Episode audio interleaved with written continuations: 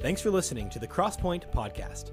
This is the young adults ministry of the Franklin Road Baptist Church in Murfreesboro, Tennessee. Here we desire to see this generation of young adults reached and revived with the gospel of Christ. We believe our generation has the opportunity to change the world as we know it. We'd love to have you join us on Sundays at 10 a.m. at Franklin Road Baptist Church. Our prayer is that our podcast will help you grow in your relationship with God. Enjoy the Crosspoint Podcast. 42. This will be lesson number eight of our Is It Well With Your Soul um, series. I'm actually going to ask Jordan and Justin to be ready at the end. We're going to sing that song again, okay? So at the close of the lesson, we'll sing it again. Um, sometimes I think that we get in such a mode when we come into church of that, well, I'm here, like, done my part, um, that we don't always stop and actually figure out what is happening. Um, when you sing the song, As the Deer Panteth After the Water Brook, what it's basically saying is that even if you're not there yet, let's think about how to get there. Um, there, one of the phrases that were, are in, was in that song, something we're actually going to close with today.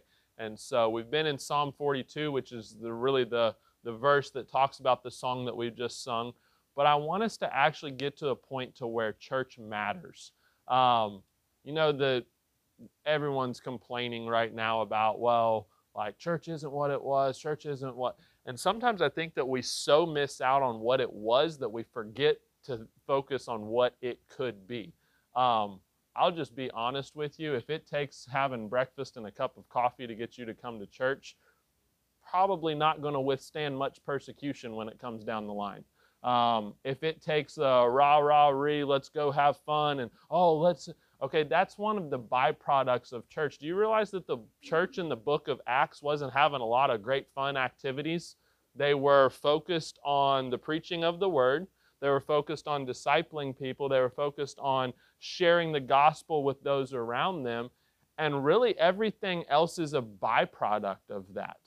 And one of the things that I think that, that 2020 has offered us an opportunity, if we'll take advantage of it, is to step back and actually be focused on what matters at church. Um, some of you who teach in classes, that's exhausting. Um, some of you who help out in the nursery and you do some of those things, th- that has slowed down a little bit. And so, how have you taken advantage of that when you walk in these doors? And so, not really applicable to what we're going to talk about, but hopefully helpful.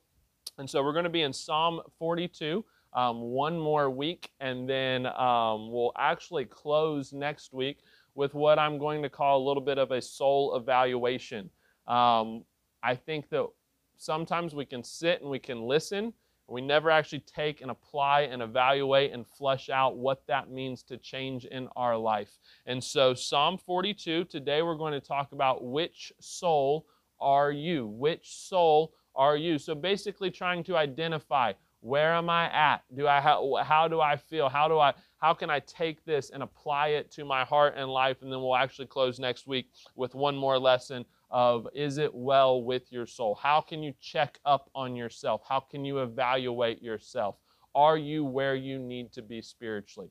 And um, I guess if there's anything that can just become so disheartening in Christianity, it is this is that it seems like that at times when you feel the need to push the strongest and push the closest to God, it almost seems like that Satan always has that firefighter that's there with you. Um, that at the point to where maybe the embers of revival start to burn in your heart and your life, there's always going to be someone there to help squelch it. And so let me just encourage you with this. Last week and really two, three weeks ago, we talked about relationships. We talked about how that they can be a positive, how that they can be a negative when it comes to checking the wellness of your soul. Did you know that when we talk about revival, that revival is not always a um, uh, I wanted to say herd thing, but that's because I had herd immunity on my mind, so that has nothing to do. But it's not always a um, group effort. Um, we lay it out as, as, a theme for the church because we want our church to have it and experiencing it, experiencing it. But it's not a collect. It's not always collective. Um, we pray about it for our country. Lord, send revival to our country. When you actually look at revival, did you know that you can experiencing it, experience it without waiting on wait on goodness gracious. I'm adding ing to like every word. It's like I had a stroke all of a sudden. Okay? Let me catch my bearings for just a second, okay? Let me check my ah, whatever. I was gonna say let me catch my bear for just a second, try to take it away, but my brain wouldn't even kick in, all right? yeah. what was I even talking about? you can experience revival without waiting on everyone else to experience it. We just need to read the Bible, experience it. You can, you can have that. Sometimes I think that we like to, my wife and I actually were talking about this. We are talking about revival as a church and how much that just everybody, oh, yes, we need revival, like we need it as a country. And as Christians, we almost like to act like this. Well, once it starts, I'm happy to get in on it. Like, I don't think anyone's carnal enough to be to step back and say, well, I don't want it, or it can't happen. But we also are not spiritual enough to maybe leap out and do it on our own. And here's my challenge to us as a class don't wait on the old people to start it. Don't, and that wasn't a knock on old people. Okay, I wasn't. It was just that I'm not in the old person class, so I'm saying everyone outside this class is old people. Some people in this class are old people. Like I feel old. All right. Don't wait on them. Don't wait on America to start it. Okay? Well, all of a sudden, if California uh, breaks out in revival, well, then yeah, absolutely we're going to get on board with that. If New York breaks out in revival, then yeah, absolutely we're going to get on board with that. And it's almost like we just step back and wait when here's what my challenge is to you. Why not let it start in your life? And so, as we try to evaluate our soul, here's my encouragement distance yourself from the firefighters and start a revival within your soul that is not even maybe something that will spread. Focus on you. Focus on what God wants you to do. And too many times we look at revival as well, when they get that right, then we can start. No, when I get my life right, then it can start in my life. And so, with that in mind, let's look at Psalm chapter number 42. I want us to look at verse number one. The Bible says this As the hart panteth after the water brooks, so panteth after so panteth my soul after thee, O God. My soul thirsteth for God, for the living God. When shall I come and appear before God? My tears have been my meat day and night, while they continually say unto me, Where is thy God? When I remember these things, I pour out my soul in me. For I had gone with the multitude. I went with them to the house of God with the voice of joy and praise, with a multitude that kept holy day. Why art thou cast down, O my soul? Why art thou disquieted in me? Hope thou in God, for I shall yet praise him for the help of thy countenance. He says the same phrase word for word in verse number 11. I want you to go back and look at verse number 2. He says this My soul thirsteth for God, for the living God. When shall I come and appear before God? David got to a point, and I want you to listen to this, to where he desired for God to basically evaluate him. He got to the point to where he wanted to see God face to face. And if there's anything in this life that I think we fear the most, it's death, isn't it? In fact, I would dare say that there are some Christians that because Christianity and the Christian faith offers a hope for eternity and an answer for death that they accepted Jesus Christ as their Savior. But that doesn't mean that they're excited to stand before God.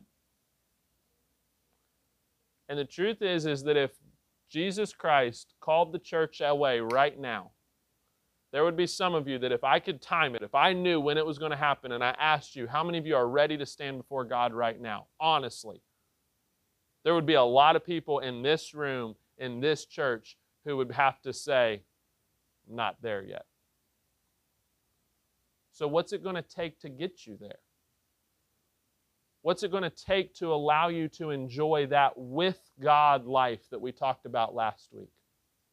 And so I pray that today, as we evaluate which soul are we, that we can start to prepare ourselves to stand before God. if there's anything that I think we should be doing a better job at right now, it's preparing ourselves for the return of Jesus Christ. Because I don't know about you, and I'm not doom and gloom. I'm not the, the guy who's going to stand up and scare you into getting right, okay? I think there's a better biblical way to do it. But I'm not sure about you, but if 2020 has taught me nothing else, it is this, is that Jesus Christ is coming back. And it could be very soon. So let's don't waste our days here. Let's don't waste our life here. Let's begin to invest in what we will want to have and want to be able to say when we stand before God face to face. Every head bowed and every eye closed. Let's pray. Let's ask God to help us. Before we pray, I want to encourage you with this, okay? Today's lesson is very self evaluation, uh, self evaluating. And if you're not careful, you can do what you do most Sundays. Sit there, take it in, fill in your blank, shake your head, maybe even yawn, flip into the Bible, and never once actually take it, internalize it, and let Sunday affect Monday. That's not the point of this. In fact, I think that the church has done that too often. I think we have done that too often. I think I, Joel Norris, has done that too often. And so, with every head bowed and every eye closed, I want to ask you to just do one thing before I pray. Say, Lord, Help me to take the, what is taught today and apply it to my heart and apply it to my life. Simple as that. Lord, help me to take what is taught today, apply it to my heart, and apply it to my life.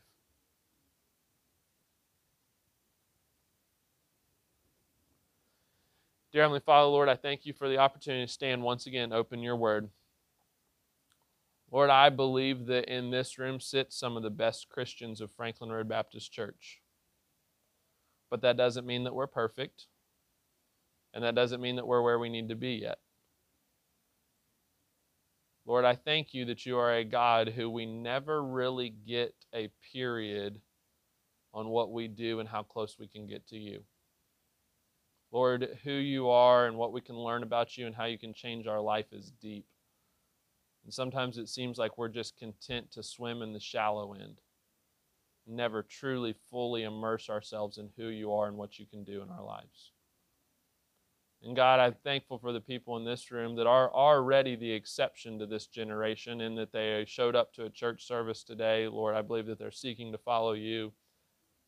But I pray that you would begin to answer some of the question marks that they may have about Christianity in their lives that they would begin to see how you can truly change us from the inside out, not just starting on the outside and working our way back and hoping the inside catches up, but Lord, truly change us from the inside out. God, I ask that you would help me today as I speak. Lord, you know that this is extremely personal in my life, but it's also extremely personal in the lives of the people that I'm about to present it to. And so, God, I ask that you would give me your words, Lord, give me your wisdom. Help me to say only that which you would have me to say. In your name we pray. Amen seems like the word soul has almost made its way back into our vocabulary. Um, it's kind of trendy. Uh, I'll give you my belief on why that is occurring in just a moment. But how many of you have seen um, stuff like uh, maybe mainly girls? Okay, guys, if you're shopping for this, then we'll have a men's session after. Okay, but how many of you have seen the shirts that say "Restless Soul" and it's in that cool little like scripty font? Okay, raise your hand. Two of you, great. All right, thank you some of you guys need to get on Etsy or, or whatever, okay? How many of you have seen that? You've seen that? Okay, or maybe you haven't been shopping for it, but you've seen it. All of you are like, you're about to make fun of it. I'm not raising my hand. I'm not saying, okay? We have we have these shirts, the restless soul, or you see the one that has like the wandering soul, and it's got like all the different map things on it. Um, we have a Kia Soul, okay, that has nothing to do with anything, all right? Um, but we have this word soul has begun to make its way back into our vocabulary, and in some ways, here's what I think it is, okay?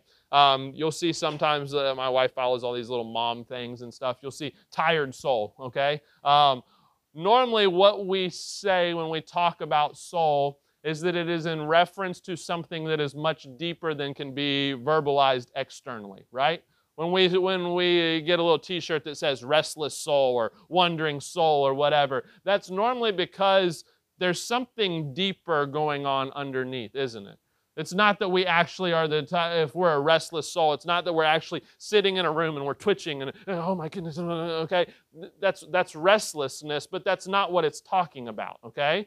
It's, it's internal. When we talk about a wandering soul, and someone, we're not talking about someone who physically might like to travel. We're just talking about someone who, for whatever reason, they can't put roots down. They, they quit jobs every six months. Their resume looks like, uh, looks like you took code and you copied and pasted it because it's 30 pages long, okay? That, that's what we're talking about. That's internal, okay? That manifests itself externally. And here's the reason why I believe that it's been reintroduced into our vocabulary almost in a humanistic, carnal way is this. Is because deep down, when you look inside yourself, there's a lot of stuff you don't like, isn't there? The, most people, if they're, if they're wearing a wandering soul thing, they know that it's probably not normal that they've had 14 jobs before they turn 22, okay? that deep down they know that it's not normal that they've bounced around or, or deep down they know that it's it's weird that they've dated 37 people okay some of you are like i'm only at 32 all right we're good okay? They know that's abnormal. And so when we talk about the soul what we're saying is there's something there but i'm just going to ignore it. And here's what I want you to see from today's lesson and really from this whole series is that Christianity offers the answers to the deepest part of who we are. In fact, not only does it offer the answers, I firmly believe that it has the power to change who we are at a deep level. Where we fail as Christians is never letting it get to that point. We would rather let Christianity change the way we dress, change the way we talk, change the way what we listen to or what we even maybe watch on TV. We will let it change all of the external things, but Christianity is so much deeper than that. Why could Jesus take 12 people who had never really even, who weren't religious leaders, who were maybe not even spiritual people. If you look at the life of Peter, how could he take 12 people like that and get them to turn the world upside down, be willing to sacrifice themselves and be martyrs? How could he do that unless he changed who they were on the inside?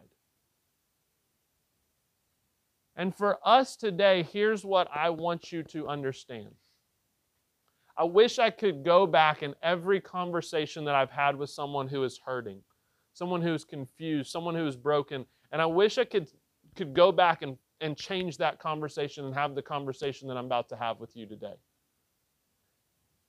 Is because I want you to see that when you are looking in the mirror and the things that you're seeing in your life, the solution is found in God.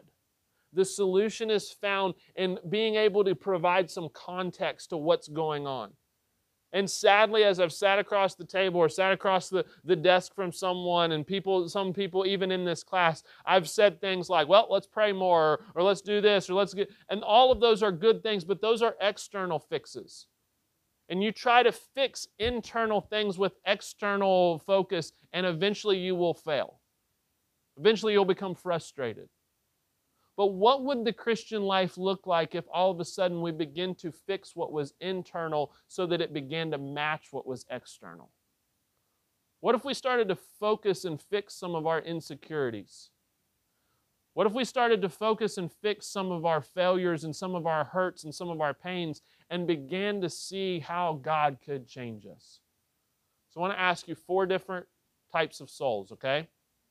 Four different types of souls. These are straight out of Scripture. We're not going to take the time to bounce around all of them. In fact, I've almost I said that one of the things that I want I tried to do before we started this series was to read every verse in Scripture that had the word soul or souls in it. So this is categorically speaking. This is taking all of them and bringing them together. The first one is this: Are you a saved soul?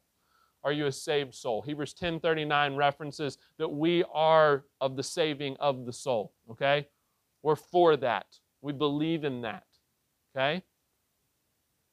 Now, if I look across the room and think I know pretty much everyone in here, think that we would all be able to raise our hand and say, Yep, this afternoon when we have the invitation in the 11 o'clock service, and it says, If you're here today and you've bowed your head and you've accepted Jesus Christ as your Savior, would you just show that by a show of hands? Probably most people in the room, Yeah, okay. That's great. When we talk about the saving of the soul, we're not just talking about the saving of it internally. And here's what sometimes we're good at we're good at distinguishing what's going to happen in heaven and what's going to happen here. Meaning that my soul is saved from hell and to heaven, but that doesn't mean that I don't I, I can't fix the things that are down here. I, can't change the way that I'm viewing the maybe the pain that's in my life. I can't I can't change the way that I'm living. Now all of a sudden we're saying, well, this is the heaven Christianity, and then this is the earth Christianity. That's not the Christianity that Jesus described. That, that's not the Christianity that personally I want to sell out and, and, and follow for the rest of my life. I'm, I do not have to wait 70, 80, 90 years. Hopefully, not 90, heaven day, it'd be 120, all right? I don't have to wait that long for God to begin to change me. And Christianity is something that doesn't just affect your eternity, it affects your reality. If it doesn't, once again, let's shut it down and let's go home. So, are you a saved soul? Chances are, if you're here in this room, you are. If you're not, let me encourage you that that is the best decision that you can make in this life, not just for eternity's sake, but for your day to day life. So, if by everyone's profession, we say, I am a saved soul, let's start to put the wheels back on the wagon. Secondly, not only are you a saved soul, but are you a broken soul? Are you a broken soul? Bear with me for just a second, okay? We're going to talk to you heart to heart. I said that at the beginning of my lesson, I wish I could go back and change some conversations most of what we struggle with in this life and in this world is the result of brokenness, either ours or someone else's. It's because of the depravity of man. And there's some of you that if I if statistics are true, there's hurt in this room. Brother Bishop, I remember one of the first one of really the only conversations I ever had with him after I told him, I said, Brother Bishop, I feel like I'm to go to college and want to um, try to study for ministry and become a preacher. And uh, I said, Do you have any any advice? And he actually took this advice from, I believe it's from Spurgeon. Um, but Brother Bishop, if you know his testimony, he was someone who was, I mean, just a fiery evangelist. Like he was the guy who came in, ripped everyone's lips off, and then left. Okay. Um, he, that, that's just who he was. He ended up coming down with uh, meningitis, and it affected everything from how he walked, how he talked, to, to, now literally his messages. If you see him, he stands behind a pulpit. He very, very rarely takes his eyes off of his notes. Sometimes he can't even see his notes. He talks in, in a broken speech because of the way that it affected his brain. And he told me this, and I'm not going to try to imitate him, but he said this. He said, Joel, if you preach to hurting people, you will never lack for people to preach to. And the truth is, is once again, in this room, if statistics hold true, there are people that are hurting. There are people that have been hurt. There are people that will experience hurt. And most of the time, hurt does one of two things it either drives us to the feet of Jesus Christ because we need his help, or it drives us further away. And can I just tell you that when you accepted Jesus Christ as your Savior, He has a way of taking a broken soul. And I want you to listen to this because sometimes it sounds cliche, and, and I'm not always sure that it's biblically accurate. We like to say stuff normally because it rhymes. Jesus can take a broken soul and he can make it whole, okay? I'm not really sure that that's actually what Jesus does. I think that he takes a broken soul and he gives you something in return. I think that he gives you a context for the hurt that you've experienced. I think that he wants to become your strength. I don't think you read the book of Psalms and you read where David bares his heart and his soul, and you could say that he takes a broken soul and he makes it whole. I don't know that that's what he did. I think he takes a broken soul and gives it relief. I think he takes a broken soul and he gives it strength. I think he can take a hurt soul, something that has occurred in your life, and instead of you saying, Well, if that's the way that life works, then I'm done, I think that what he does is he says, No, let me be your hope in the midst of that. One of the things that when we moved into our house that I, I always kind of enjoyed, but I've really gotten more into, is I've started to really like working with wood.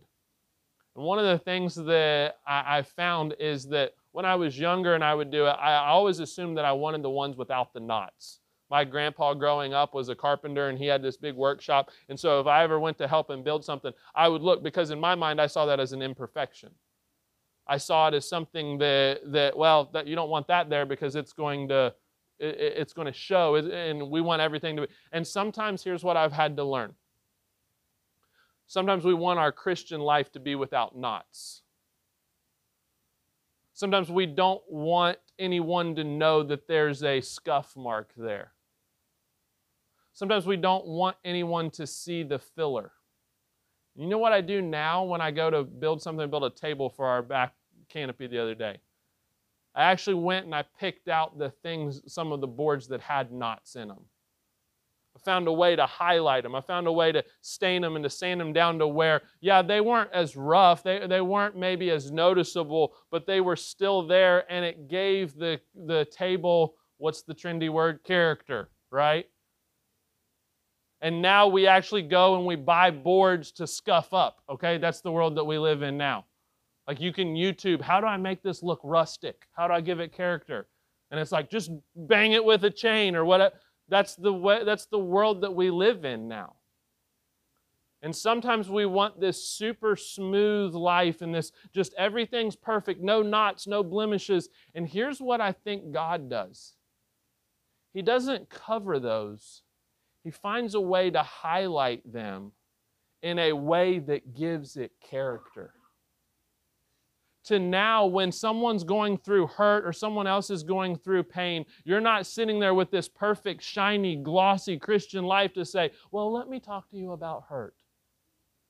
You can dig down deep into that soul and you can say, Well, let me reveal a little something to you.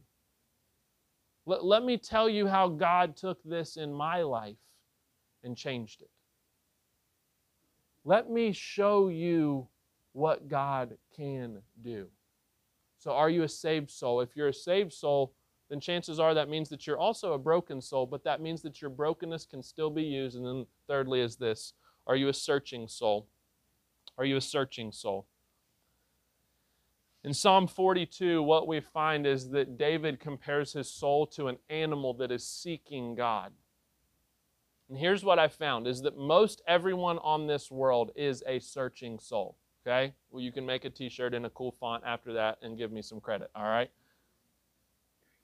We are searching souls. But my question for you as a child of God is what are you searching after? You see, you will search something. You will search for more of something. You'll search for more education. You will search for more success. You'll search for more uh, money. You'll search for maybe more immorality. Okay? You'll search for more of this world. You will search for something. And in fact, I think that probably ingrained into us as a society is that we just naturally look for more of anything, right? We think that more of anything is could never be bad. And so we're searching. But here's the challenge to us stop searching and finding fulfillment in what you can gain here and start searching in what will gain you something in heaven. You read Matthew chapter number 6 where Jesus talks about how that you can either build your treasure here or you can build your treasure in heaven. And then he says this, for where your treasure is there will your heart be also. I used the illustration at the beginning of the lesson that if I knew when Jesus Christ was coming back and I could ask you right before he returned, how many of you are ready? There would probably be some people that wouldn't be able to raise their hand. There would be some people that if they knew when Jesus was coming back, they would be disappointed. Like if we said, hey, Jesus is coming back next Friday, oh man, Are you serious? I was up for a job promotion. I was looking at a new car. I just got approved for a $30,000 loan and I was about to get my. Are you serious? Which, by the way, if Jesus is coming back, go in debt. Let someone else pay for it, all right? But you don't know. That's probably a good reason, all right?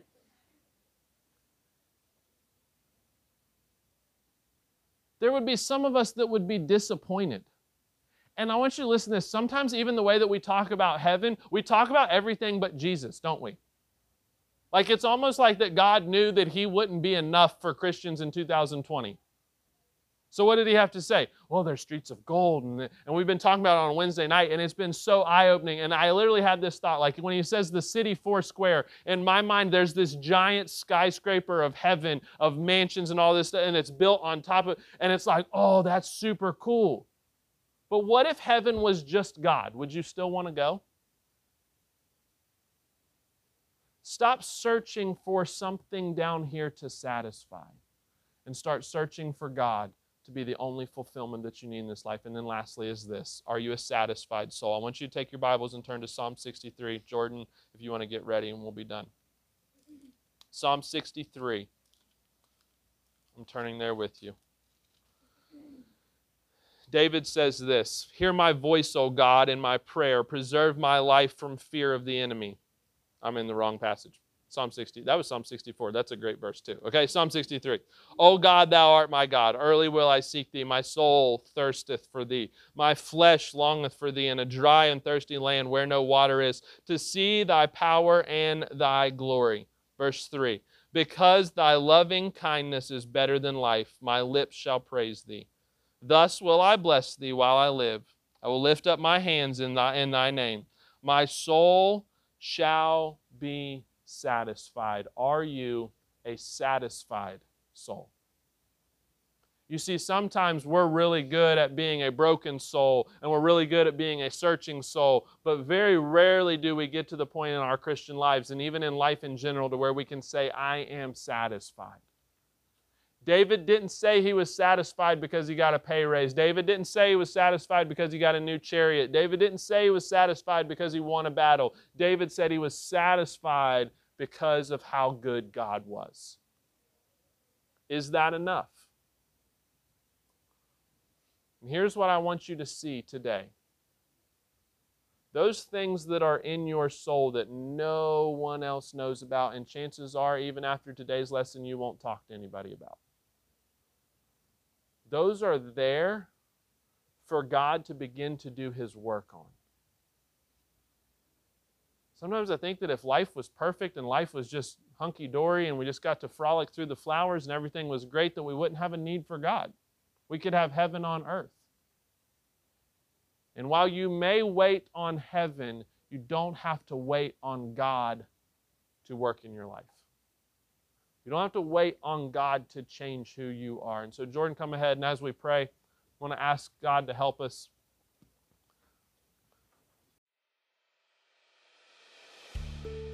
Thanks for listening. If this lesson is helpful to you, feel free to share it with someone else or let us know by emailing us at crosspoint at franklinroad.org. You can also check us out at FRBC underscore crosspoint on Instagram and Twitter. We look forward to connecting with you again soon.